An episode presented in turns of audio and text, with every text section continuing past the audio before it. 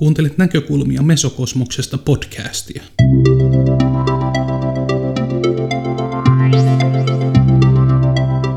Esseemuotoisia kuunnelmia, haastatteluja ja reflektiivisiä puheenvuoroja toimittaa sinulle Marko Manninen.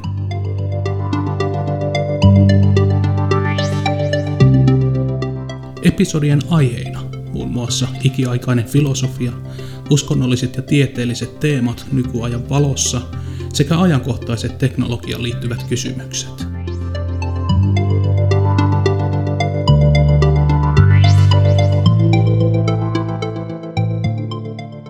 Nyt on vuorossa episodi numero 27. Sakraaligeometria. Matka jalosukuisten leikkausten lähteille.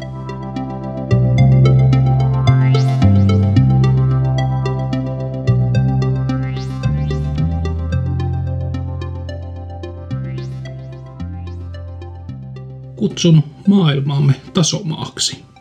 En siksi, että me kutsumme sitä niin, vaan jotta tekisin sen luonteen selvemmäksi teille, iloiset lukijani, jotka olette etuoikeutettuja elämään tilassa.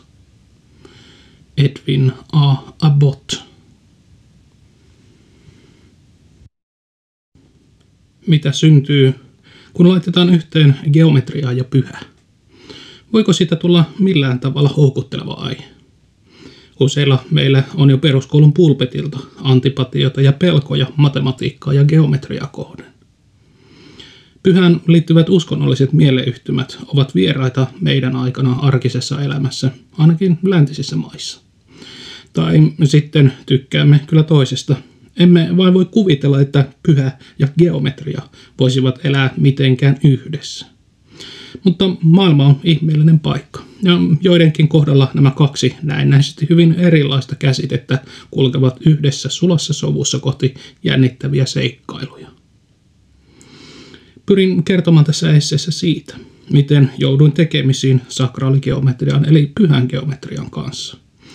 Mikä oli se sisäinen pakko, joka johti minut tutkimaan aihetta niin, että löysin itseni pian satumaisten linnojen kaupungista Sintrasta – Napolin mystisistä katakompeista, Sipylän luolasta, Marokon mahtavista moskeijoista, Maltan megaliittisista temppeleistä, Ateenan akropolista ja Delfoin vuoristorinteiltä, Kreikan karuilta saarilta, Kyproksen turkosin sinisiltä rannoilta, Turkin seitsemän pyhästä kaupungista, Hagia Sofiasta, Ankarasta, Kappadokiasta, Rumin mausoleumista ja Intian mahtavia hallitsijoita – synnyttäneestä Rajasthanista asti.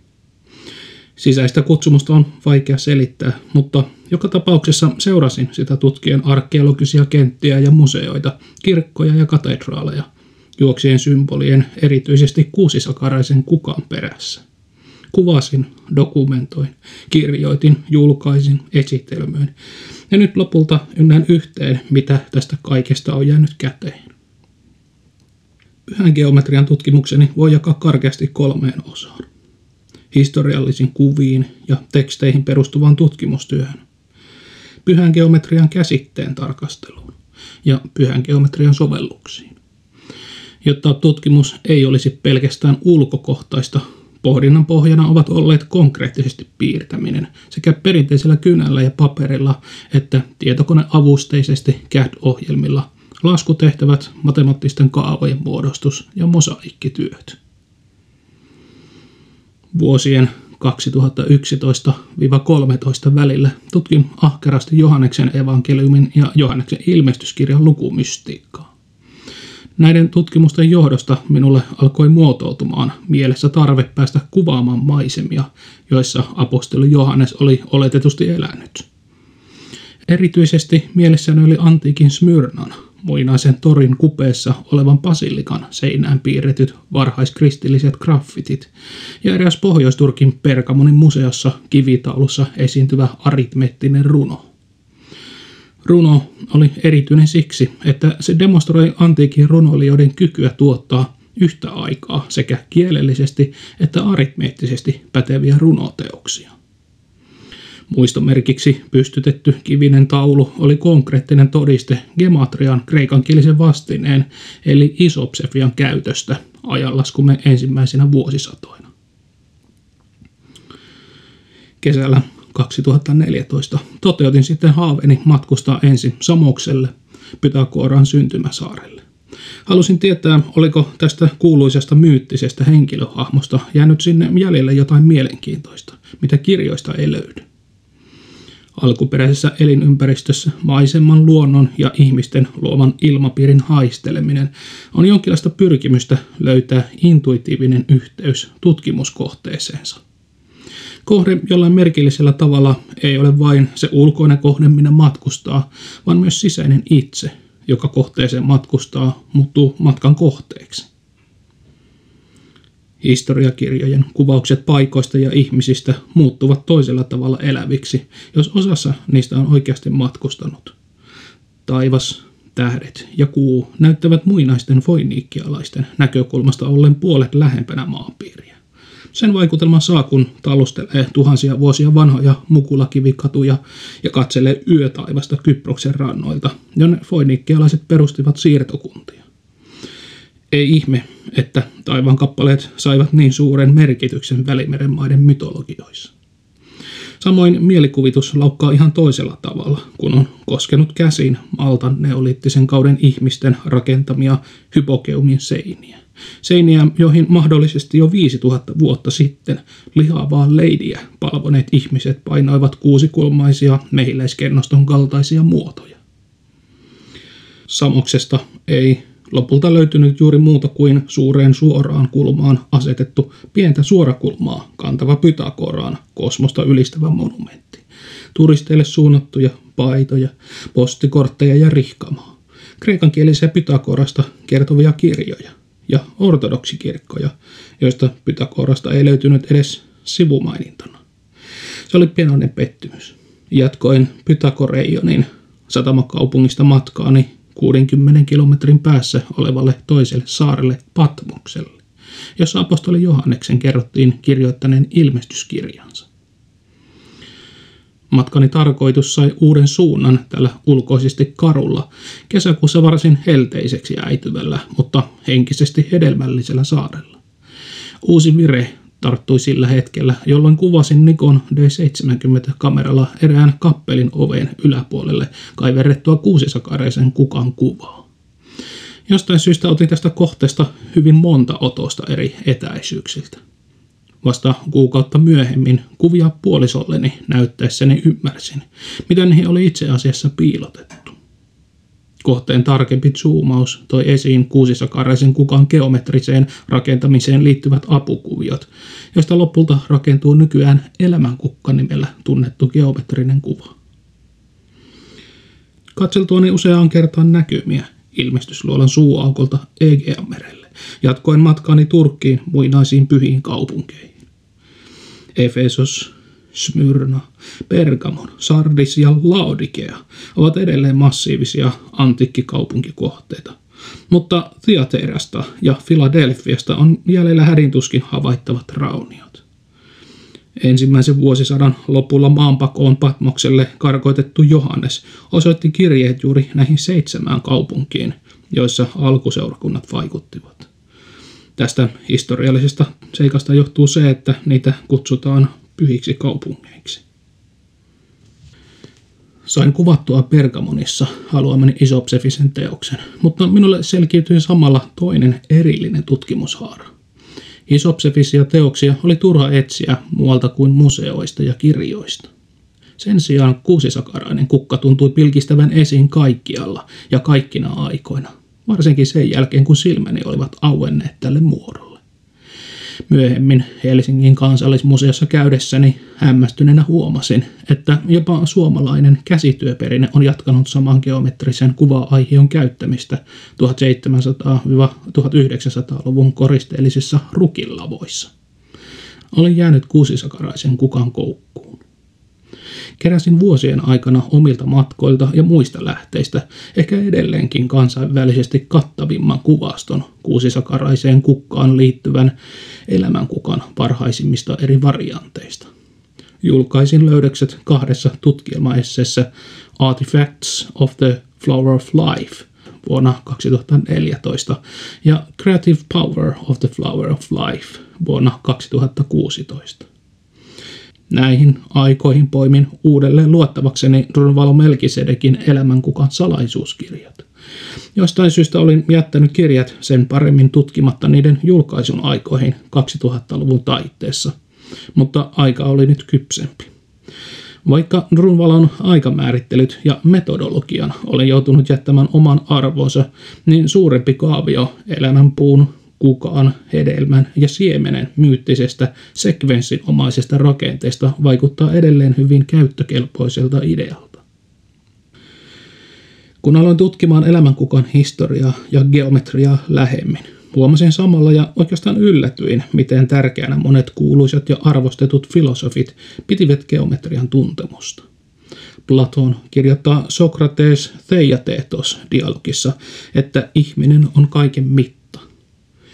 Eksoteerisesti ymmärrettynä ihminen on aistiensa kautta rajallinen ja ne rajat määrittelevät hänen tietonsa. Esoteerisesti lause on myöhemmin ymmärretty niin, että ihmisellä on kehossa maailmankaikkeuden mitat ja järjessä ovi hengen maailmaan eli platonilaisittain ideamaailmaan. Sokrates viittaa useasti samassa yhteydessä Protagoraan salaiseen oppilasjoukkoon sekä omiin vihkiytyneisiin ajattelijoihin, jotka ehkä tiesivät aiheesta enemmän. Antiikin filosofit kokoontuivat akatemian nimisessä lähiössä vuosisatojen ajan – Sinne johtavan portin päällä luki väitetysti, älköön kukaan geometriaa tuntematon astuko tästä sisään. Myöhemmin uusplatonilainen Plutarkos joutuu vastaamaan moraaliakirjassa kysymyksen siitä, mitä Platon oikein tarkoitti sanoessaan, että Jumala geometrisoi alituisesti. Plutarkoksen mukaan Platonin kirjat, jossa tämä lause esiintyy, olivat jo kadonneet. Samoin akatemian kylttitekstiä ei ole olemassa vasta kuin myöhemmiltä ajoilta mainintana. Joudumme siis päättelemään muun tuotannon perusteella, sopiko se jollain tavalla alkuperäiseen kuvaan Platonin koulusta. Mielestäni se osuu kuin harppipeukalon kantaan. Viitaten muinaisiin geometrikoihin. 1700-luvun matemaatikko Carl Friedrich Gauss sanoi, että Jumala aritmetisoi. Johannes Kepler Galileo Galilei, Isaac Newton ja Leonardo da Vinci vaikuttivat kaikki painottaneen sitä, että maailman kaikkeutta on mahdoton ymmärtää ilman, että ymmärtää matematiikan ja geometrian kieltä. Ensimmäisellä vuosisadalla ennen ajanlaskua eläneen roomalaisen arkkitehdin Vitruviuksen teksteistä lähtien aina 1700-luvulle asti meillä on suuri joukko materiaalia, jossa esitetään, kuinka ihmisen raajojen mittasuhteet ovat harmoniset ja tieto siitä muinaista perua. Näiden arkkitehtien mukaan rakennusten mittasuhteiden tulisi täyttää samat geometriset harmoniasuhteet, joiden vastaavuus ei ole pelkästään ihmisessä, vaan taivaan kappaleissa eli makrokosmoksessa. Joidenkin metrologian tutkijoiden mukaan eri kulttuureissa esiintyvät ajan, pituuden, etäisyyksien, pinta-alojen, painojen ja tilavuuksien mittayksiköt juontuvat nätisti ihmisestä löytyviin mittasuhteisiin. Itämailla universumin, temppelin ja ihmisen mittasuhteiden vastaavuus esitetään Vastupurusha Mandala sutrassa. Adha Devaha eli makro, Adha Purusha mikro ja Adha Jana meso kautta rituaalit. Näiden maailmojen tasot esitetään muun muassa 8 kertaa 8 ruudukossa, johon ihminen on sijoitettu sammakomaiseen asentoon. Kaaviokuva toimii samalla Hindotemppelin pohjapiirustuksena ja kosmoksen karttana. Sri Yantra-niminen geometrinen hilakuvio on vielä tunnetumpi.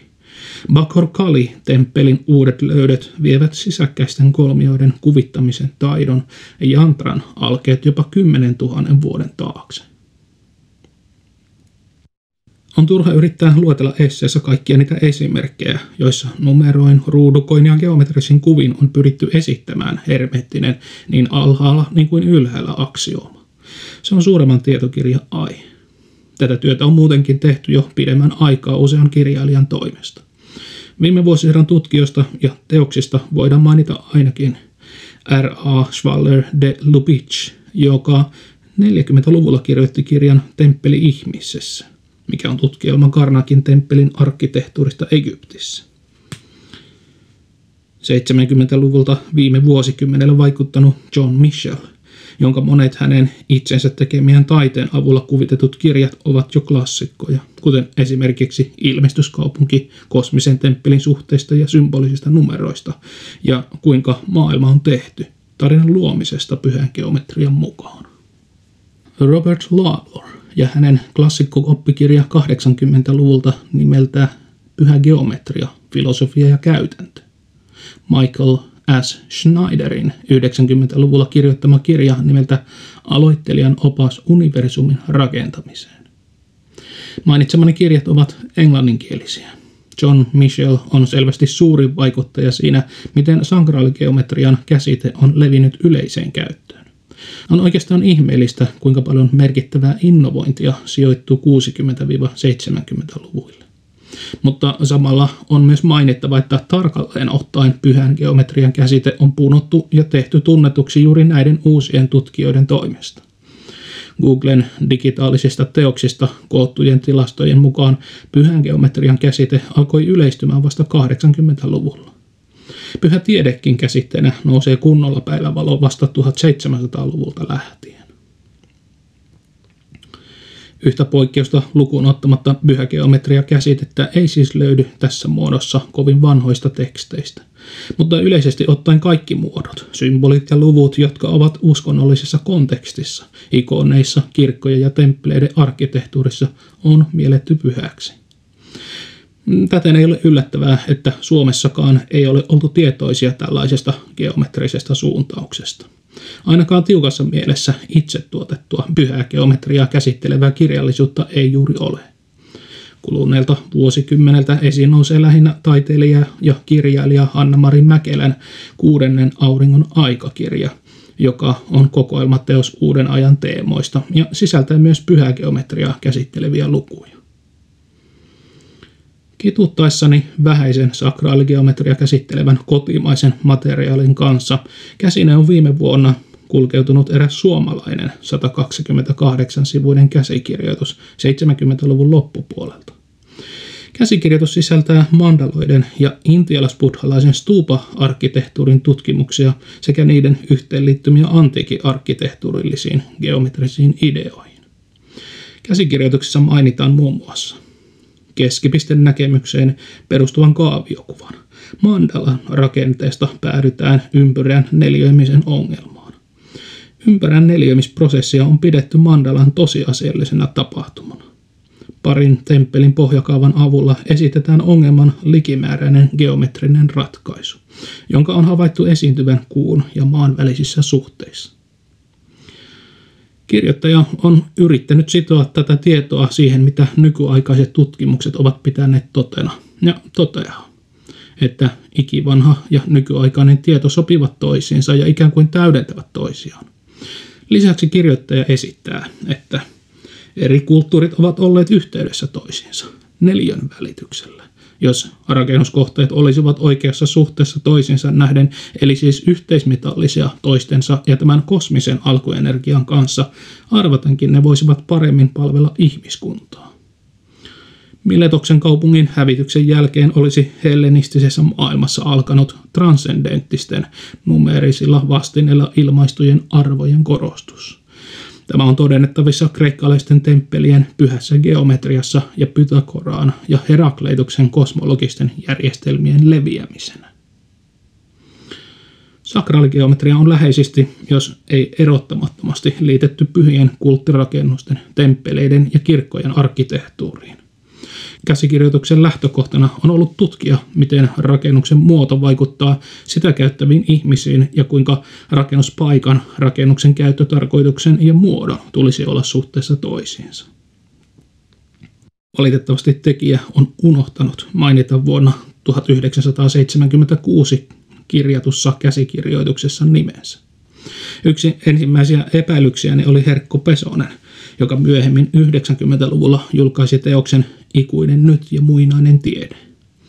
Herkon kirjassa ja salaperäisessä käsikirjoituksessa on jonkin verran yhteistä käsitteistöä ja ilmaisua, jotka voisivat viitata siihen, että kirjoittaja on sama.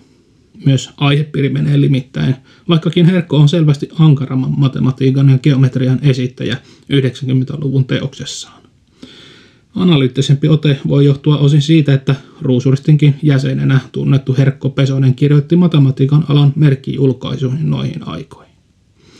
Tiedän Herkon oikealta nimeltään Herman Pesonen, vaikuttaneen Jyväskylässä 40-60-luvulla, josta käsikirjoituksen löysin, joten tältäkin osin linkki olisi valmis. Käsikirjoituksessa oli kuitenkin viittaus kahteen henkilön tarkastajina, josta toinen, Wilhelm Helander, vahvistui tämän hetken tunnettuihin ja arvostettuihin professoreihin arkkitehtuurin alalla. Lisäksi yhdessä alaviitteessä mainittu yhdeksänvuotiaan pojan sitaatti voisi viitata johonkin lähituttavuuteen, jopa sukulaissuhteeseen. Mainitun pojan nimi on Petri Ailus ja sitaatti kuuluu. Jos ympyrän sisältä katsoo keskipisteeseen, elämä käy yhä ahtaammaksi ja ahtaammaksi. Jos keskipisteestä katsoo kehälle, niin vapautuu ja vapautuu. Ei joulua ilman pientä mysteeriä. Tällä hetkellä arvelen teoksen ollen kaavailtu arkkitehtuurin tutkielmaksi, mutta yhteydenottoni eri tahoihin eivät ole vielä tuottaneet tulosta eikä tekijä ole tiedossani.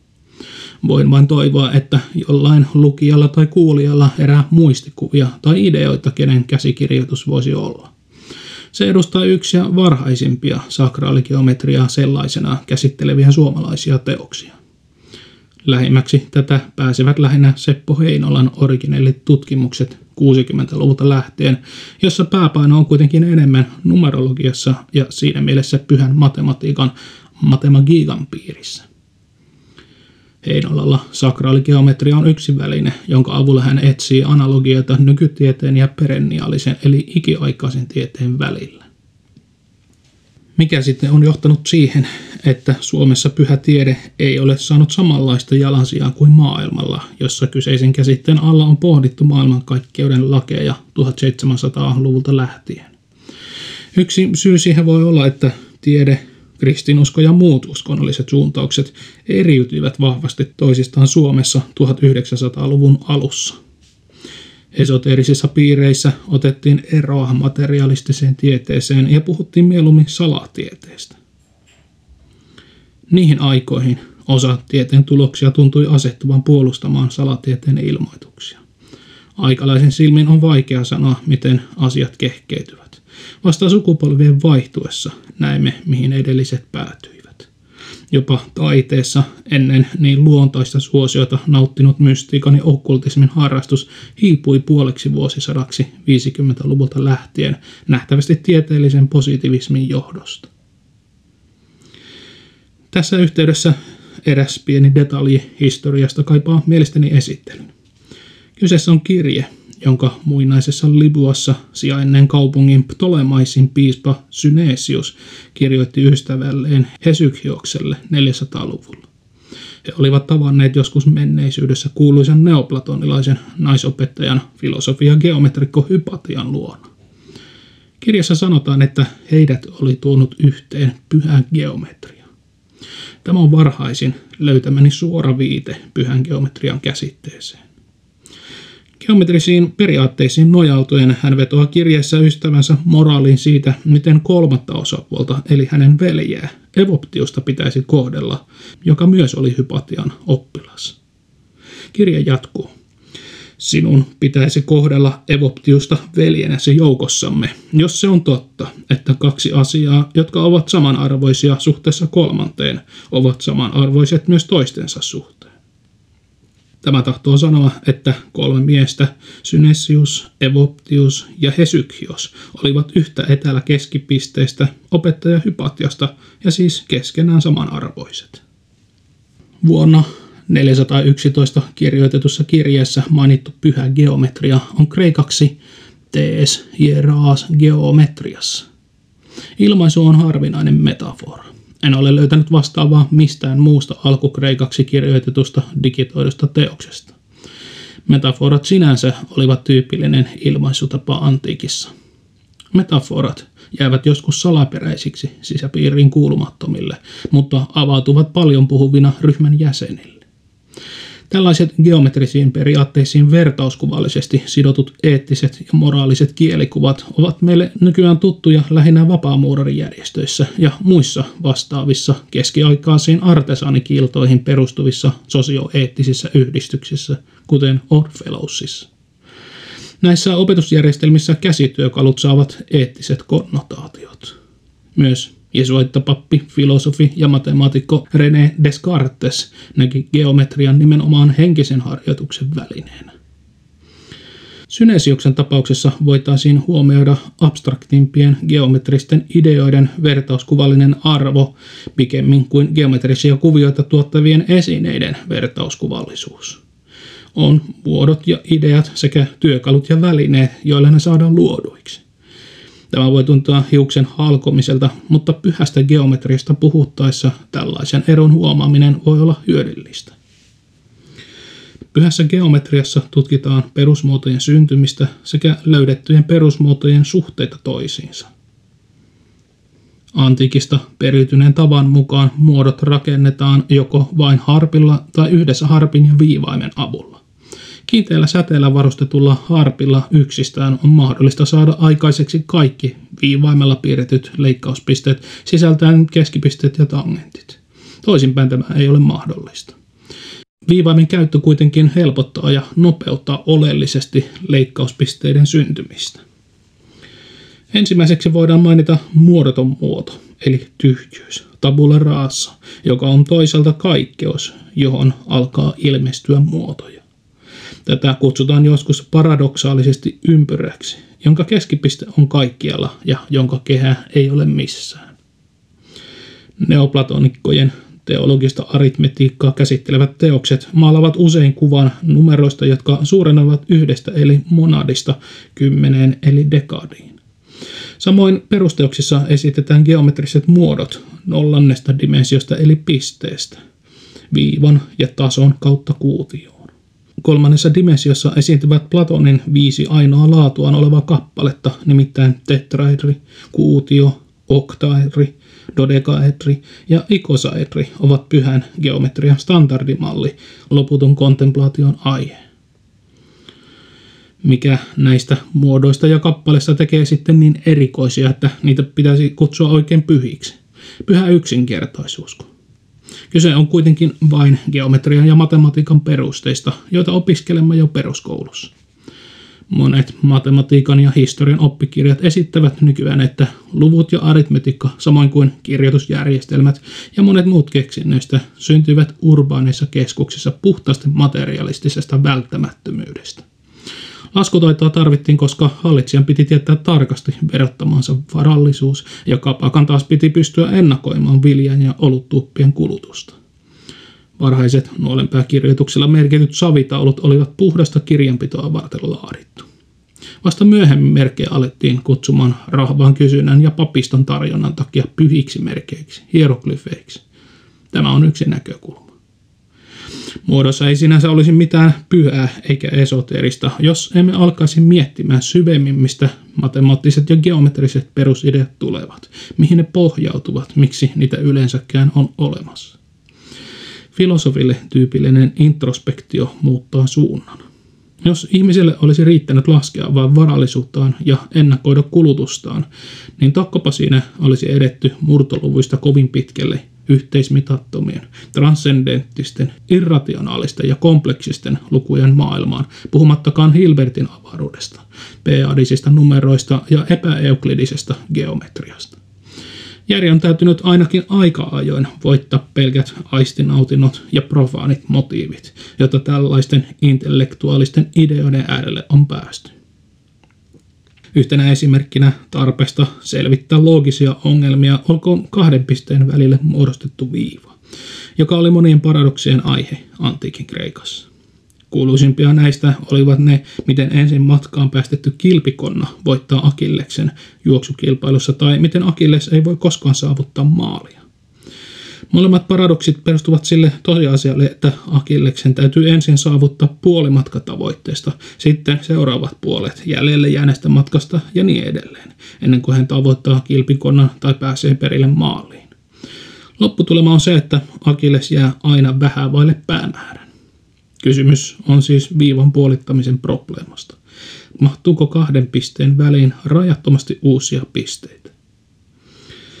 Entisaikoina filosofeilla ei ollut käytettävissä yhtälöitä, vaan he ilmaisivat matemaattiset totuudet sanoen ja todistivat ne geometrisesti piirtämällä.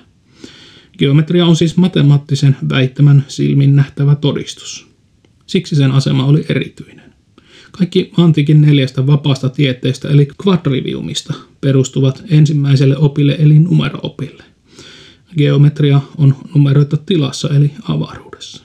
Musiikki on numeroita ajassa. Astronomia on numeroita aika-avaruudessa. Ikiaikaiset eksistentiaaliset, ontologiset ja epistemologiset kysymykset ovat omiaan nostamaan tunnelmia, joita voi ja joita monet ovat kutsuneet pyhiksi mysteereiksi. Kysymyksistä tulee pyhiä silloin, kun ne viedään sellaisiin syvyyksiin, joissa joudumme pysähtymään ja paljastamaan tietämättömyytemme. Jos vastausta ei tule muualta, se täytyy etsiä itse, löytää ja luoda se. Luominen on pyhä toimitus ja siitä pyhässä geometriassa oikeastaan on kyse. Toistuvassa luomisprosessissa tiedon, ymmärryksen ja tuntemuksen rajoja liikutellaan niin, että ne ikään kuin työntyvät aina vain syvemmälle tuntemattomaan. Eikö tämä saa jonkinlaisia tuntemuksia aikaan? Eikö sitä voisi pyhäksikin kutsua? Joita voi häiritä pyhän sanan uskonnollinen painolasti ja moni ehkä mieluummin puhuisi kunnioituksen, arvostuksen tai syvyyden tunteesta. En haluaisi itse olla sillä tavalla sanojen vanki.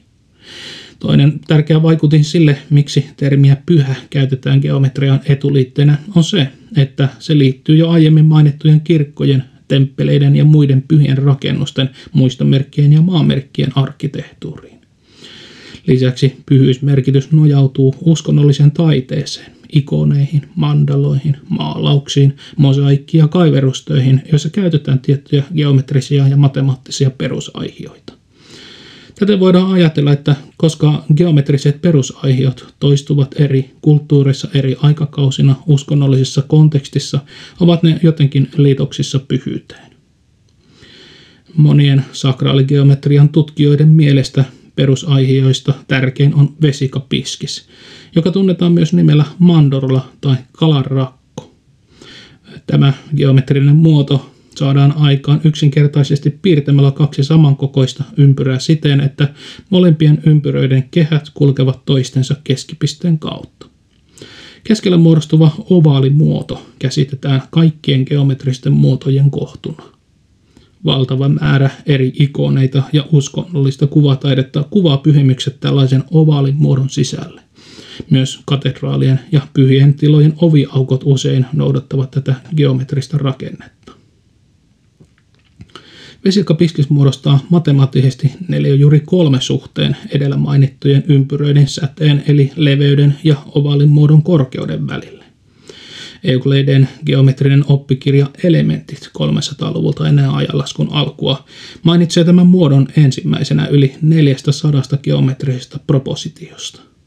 Täten vesikapiskiksen rakentamiseen liittyvät välineet harppia viivain ja eri elementit, kuten ympyrät, keskipiste, leikkauspisteet, niiden kautta piirrettyjen viivojen pituuksien suhteet, erityisesti juuri kolme ja sen rationaaliset likiarvot, kuten 265 suhde 153 ja desimaalilikiarvo 1,732 saavat erityisen painoarvon pyhässä geometriassa. Aihe on kuitenkin liian laaja ja haastava käsiteltäväksi esseessä ilman askel askeleelta johdattelevaa havaintomateriaalia, joten voinkin vain ohjata lukijan tai kuulijan aiemmin mainitsemieni kirjailijoiden teoksiin. Huomio kannattaa kiinnittää ensin neliön puolittamiseen ja tuplaamiseen, joissa esiintyy neljä juuri kahden ja neljä juuri viiden suhteet, sitä kautta kultainen leikkaus ja muut jaloleikkaukset. Kahden ja kolmen synteesi löytyy neljä juuri kuudesta, Platonin lambdasta eli maailmansielusta, jonka eräs luku 1224 osuu joulun ytimeen. Lopulta ehkä kiehtovin kaikista neljän ympyröimisen tehtävä, eli pyhä liitto esitettynä geometrikon silmin, nitoo yhteen lähes kaikki pyhän geometrian ideat. Huomattavaa on myös, että islamilaisessa taiteessa geometria oli erityisessä arvossa, koska muslimit eivät saaneet kuvata Jumalaa, eivätkä profeettoja kuvien tai patsaiden avulla. Sen takia he ovat kyllästäneet moskeijat mitä kauneimmilla ja monimutkaisimmilla geometrisilla kuvioilla ja ornamenteilla. Loputtomiin toistuvan ornamentin kautta harras ihminen voi kokea olevansa yhtä äärettömyyden kanssa. Tämä joskus algoritmiseksi taiteeksi kutsuttu suuntaus on voinut vaikuttaa geometrian ja tieteen pyhyyden käsitteen muovautumiseen keskiajan jälkeen merkittävällä tavalla. 1700-luvulle asti on puhuttu enemmänkin harmoniasta, universaalista geometriasta, luonnon toimintoihin ja muotoihin liittyvien lakien ja suhteiden kuvaajana. Olen nyt esittänyt, miten kiinnostukseni pyhän geometria on herännyt ja minne se on vienyt. Tärkeimpinä funktioina pyhässä geometriassa näen aivan omanlaisen ajattelun kehittämisen, joka pohjautuu tuhansien vuosien filosofis-uskonnollis-matemaattiselle traditiolle. Ensimmäisiä asioita, joita pyhä geometria opettaa, ovat mikro-, meso- ja makrokosmoksen analogiat eli yhtäläisyydet. Toinen, mihin tutkijat usein viittaavat, ovat perenniaalisen, ikiaikaisen filosofian vertaaminen kunkin aikakauden uusiin keksintöihin. Ovatko ne harmoniassa? Kolmanneksi pyhä geometria pidetään jonkinlaisena avaimena, joka avaa uskontojen esoterista ja unohdettua sanomaa. En kuitenkaan usko, että perenniaalisen filosofian korostus sen itsensä takia johtaa kovin pitkälle. Mitä kostumme siitä, jos saamme tietää, että jotkut muinaiset kulttuurit jo tiesivät sen, mitä nyt tiedämme? Ennemminkin kysyisin, että mitä me sillä tiedolla teemme nykyaikana, mihin sitä voidaan soveltaa. Ennemminkin pitäisi tuoda esiin niitä muinaisen kulttuurin tietoja ja taitoja ja näyttää, miten ne toimivat nykyaikana. Se voisi olla vakuuttavampaa kuin jälkiviisastelu. Visuaalisuuden vuoksi pyhä geometria on helpompi lähestyä kuin puhdas matematiikka tai moderni analyyttinen geometria. Sitä on myös helppo soveltaa taiteessa. Tieteessä pyhää geometriaa on pyritty soveltamaan klassisen ja kvanttimekaniikan yhtenäisteorioissa ja kaiken teoriassa yhtenäisteorioissa ja kaiken teorioissa. Se on neljäs asia, johon pyhä geometria voidaan käyttää. Sitä voi verrata luonnosta jo löytyvien toimivien mallien imitoimiseen, samalla tavoin kuin kopioimme erilaisten luonnon organismien toimintoja ja luomme uusia materiaaleja ja muotoja teollisuuteen ja jokapäiväisen käyttöön. Aika näyttää, kykenevätkö sakraaligeometrian tutkijat luomaan jotain uutta, muutakin kuin taidetta on aiheellista kysyä, miten pyhän geometrian ideoita voidaan soveltaa elämään muutenkin kuin abstraktilla tasolla. Vaikka eipä sinänsä voihan lopulta taide olla se, mistä pystymme ihmiskuntana nauttimaan enemmän kuin matemaattisista kaavioista ja fysikaalisista faktoista. Materialististen intressien rinnalla on aina kulkenut uskonnollinen, taiteellinen ja filosofinen intressi. Jälkimmäiset ovat kymmeniä tuhansia vuosia vanhojen kalliopiirrosten ja maalausten perustalla olleet meille vaistomaisempi ja luonnollisempi tapa hahmottaa maailmaa. Ainakin taide, jonka arvo on kokemuksellisesti välitön. Uskonnon, luonnontieteen ja filosofian tärkeysjärjestyksestä jatkuu todennäköisesti vielä kauan kiivas keskustelu. Edmund Husserlin fenomenologian perustajan mukaan geometrian ilmeiseksi tekeminen on myös sen historiallisen perinteen paljastamista. Geometrian alkuperä kirjan alussa hän sanoo, että meidän on kysyttävä perimemme geometrian alkuperäistä merkitystä, joka on säilynyt pätevänä ja samalla kehittynyt pidemmälle. Tarkastelumme johtavat välttämättä syvempiin merkitystä koskeviin ongelmiin, tieteen ja tieteen historian ongelmiin ja universaalin historian ongelmiin. Sakraaligeometrian tutkiskelulla voi näiden ongelmien parissa olla hyvinkin paljon sanottavaa, koska sen lähtökohta on monitieteellinen, poikkitieteellinen, ekumeeninen ja syntetisoiva.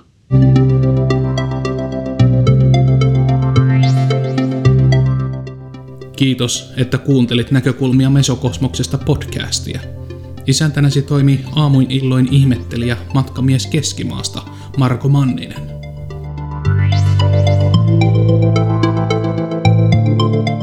Menneet ja tulevat episodit teksteineen löydät nettisivulta mesokosmos.com. Ole hyvä ja jätä kommentti tai vaikka ääniviesti, jos jakso herätti sinussa ajatuksia.